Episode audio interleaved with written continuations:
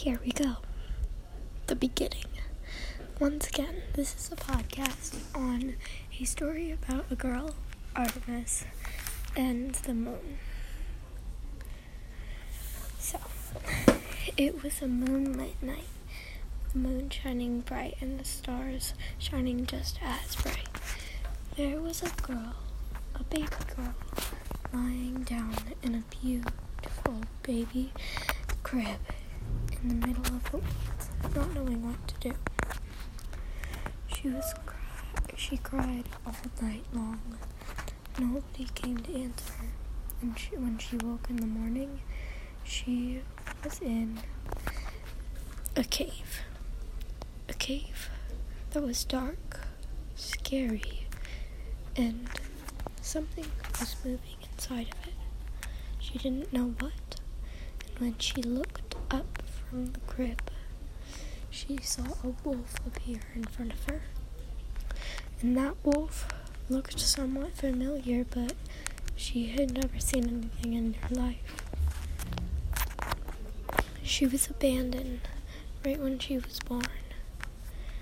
This wolf took care of her. It nurtured her. It gave her the life she didn't have. She grew up and she learned. Its name was Lupa. She was two. And one night she set out.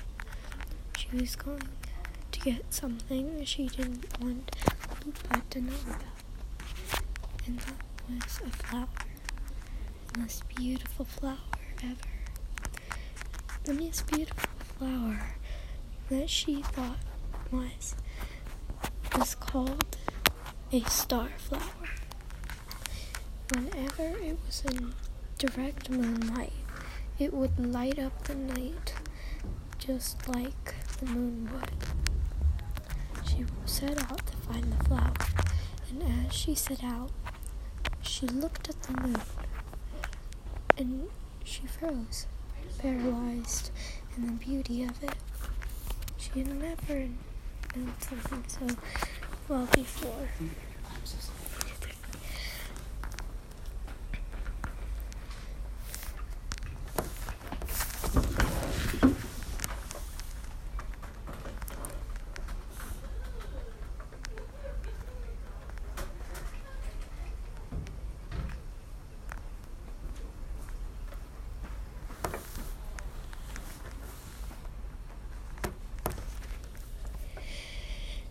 She wondered why it was so beautiful, and she looked directly at it, she fainted. And when she woke, she was in the cave again.